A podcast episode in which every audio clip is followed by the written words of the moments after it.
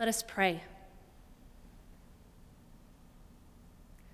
Gracious God, may the words of my mouth and the meditations of our hearts be pleasing to you and reflective of the love you have for all of your children. In your name we pray. Amen. At the church I attended as a child and a young adult, a Good Friday tradition that we had was to host a crosswalk for children and families. It was an opportunity for young kids to come to church and see the last week of Jesus' life acted out.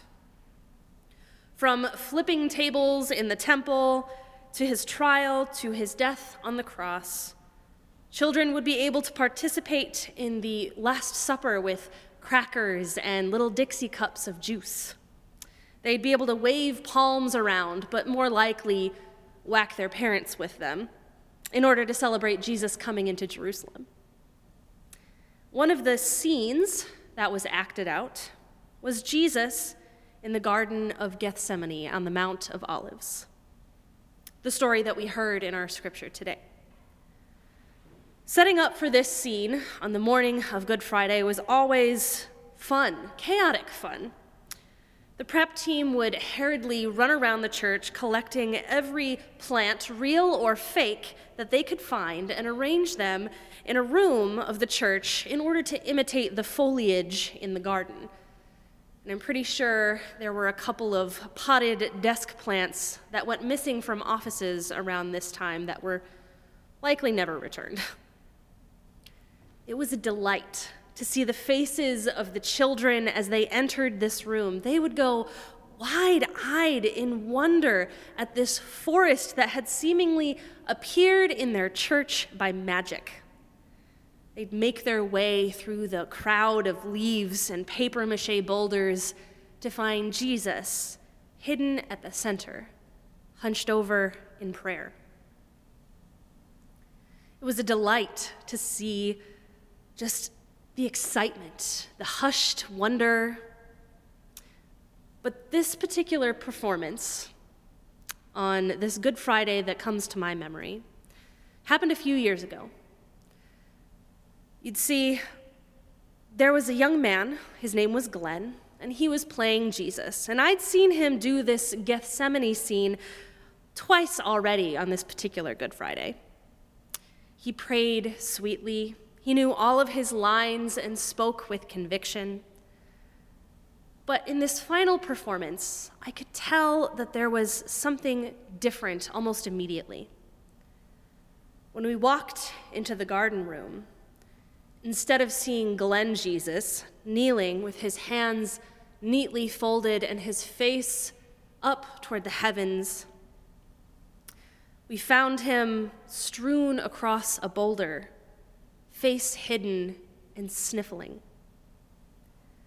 As the group entered the room, the children who were usually giggly and playful were quiet and tentative, as if they could sense the strange vulnerability that was in this moment. Glenn Jesus shouted his prayer, filled with emotion and urgency, words almost blending together in their anguish. Was a breathtaking performance. I almost forgot that I was in my church surrounded by fake plants and not peering in on a distraught Jesus in the garden. When the children left the room to head to the next station, I walked up to Glenn, who was maintaining his hunched over position. Wow, I breathed. That was amazing. He sniffled. The dedication, I thought. And he asked, Is everyone gone? I confirmed that the room was indeed empty. And finally, Glenn sat up, and my stomach dropped when I looked at him. The lower half of his face was covered in blood. Apparently, The reason behind his lying down and hiding his face and sniffling was because he had gotten a massive nosebleed moments before the children walked into the room and he didn't want to ruin the magic. Glenn was absolutely fine, for those of you who are worried. he was able to get cleaned up and continue in his role as Jesus without any more problems. But what this accidental performance, it, it really stuck with me. It transformed the way I envisioned this story. You see, I had always imagined Jesus in this narrative when he withdrew for a few moments of solitude and silence to be kind of peaceful. I think the image I had in my mind probably came from the Mark or Matthew versions of this story where Jesus seems to just take a little retreat to a pretty garden surrounded by olive trees with his friends to quietly pray while alone, while his friends snoozed nearby. In those versions, there's almost this comical back and forth between Jesus and the disciples as he yells at them for continuously falling asleep and not keeping watch. As a child, I, I never understood that because who doesn't like naps? But I don't really remember this Luke version getting talked about too much. And I wonder if it isn't because of its rather intense and visceral nature. There's no comical back and forth between Jesus and the disciples here. Instead, Jesus falls to his knees in a deserted place with no one but the ancient olive trees to hear his cries. He prays so hard and he is so distraught that he begins to sweat blood. And that's pretty strange, and it might make some squeamish people uncomfortable, but that little bit of text is meant to jar us. It's unexpected, just like it was unexpected for Glenn Jesus to surprise me with a blood covered face. It almost makes your stomach drop and your heart skip a beat. But there are many times where Jesus has sought out solitude so that he might pray. He's used solitude for grieving. Before making important decisions, after his baptism, he wandered in the wilderness alone. To some, solitude is understood as an absence of human activity. And it would make sense that Jesus would frequently need these moments. He was so often surrounded by people who begged for healing while he was teaching or traveling with the disciples and their endless stream of questions and bickering. But these moments weren't just an escape from the chaos of human life. They weren't just a pleasant retreat. When Jesus chose to be alone and to practice solitude, he was practicing vulnerability. And these moments of vulnerability were an invitation to the divine presence, where he would seek out the wisdom and the word of God. When Jesus prayed, he communed with God in such a raw and honest way that could only make space for God to be heard. A space that was away from all the hustle and bustle of everyday living and responsibility, where God could meet our truth with divine love. And perhaps to an extent, we can understand that need.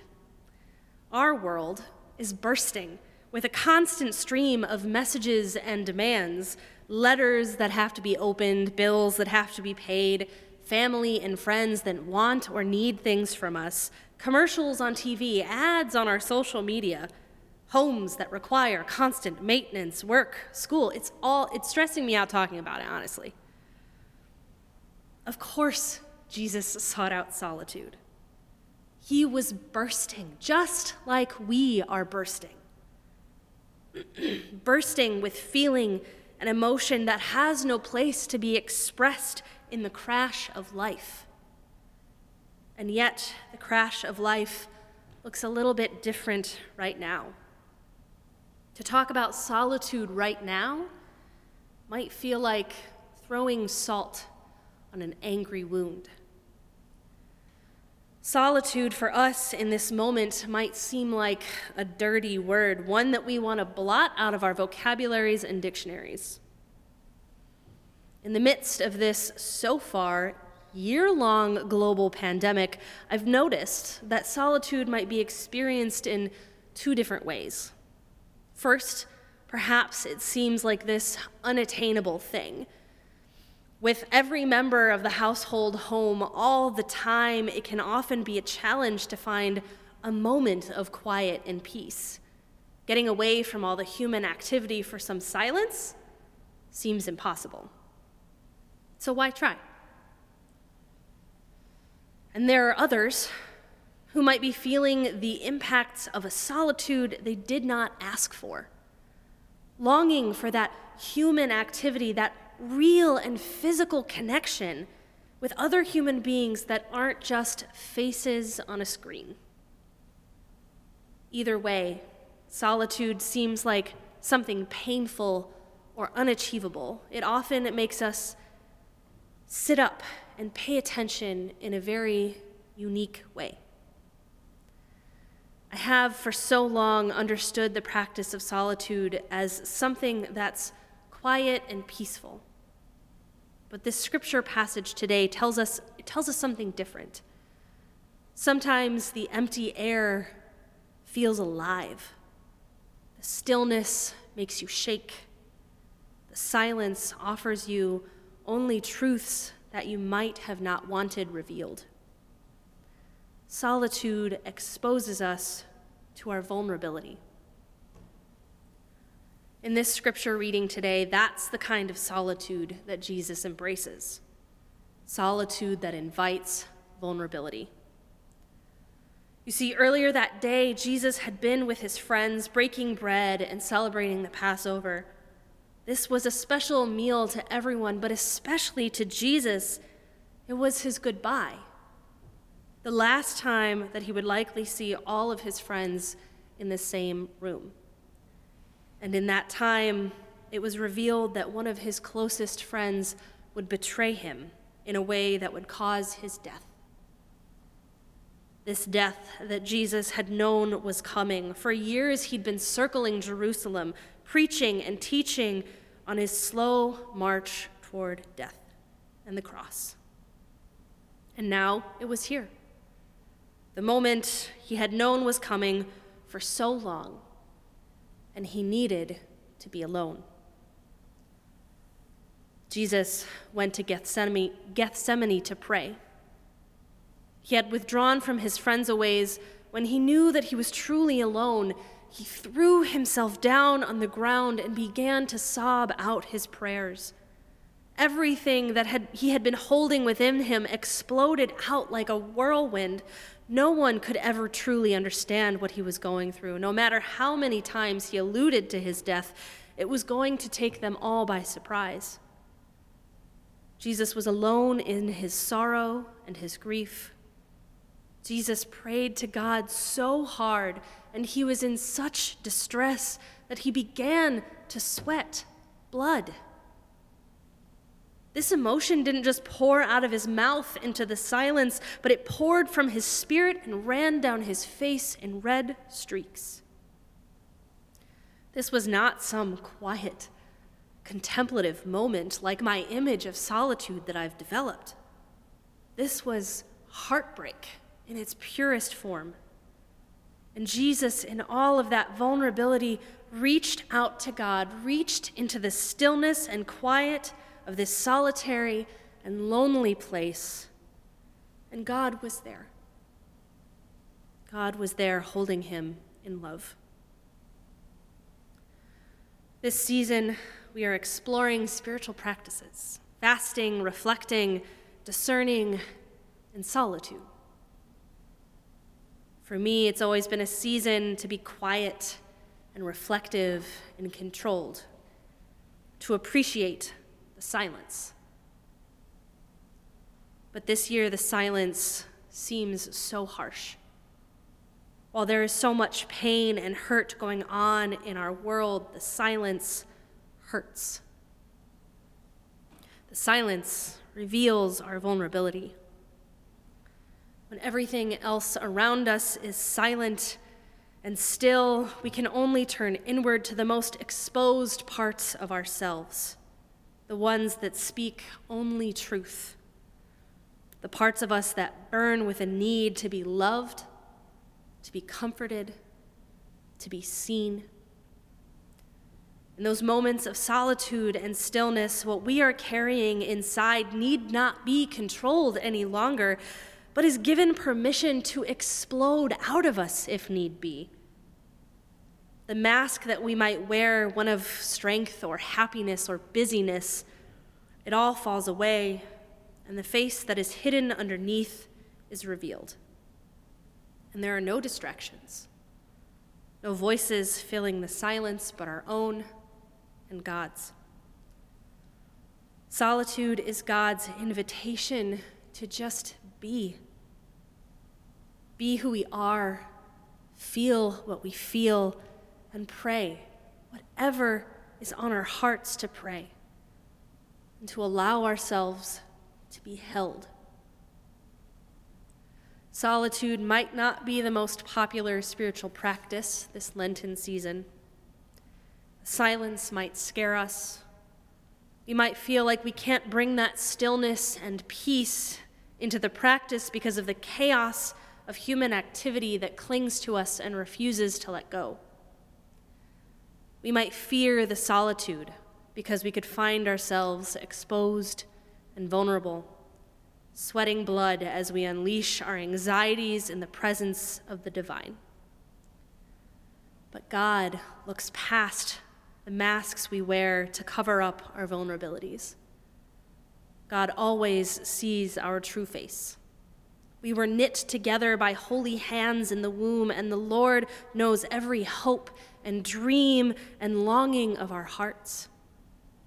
God offers assurance that we are loved, that we are cherished and welcomed into God's presence, that we need not worry about being perfect holding it together, or having everything under control.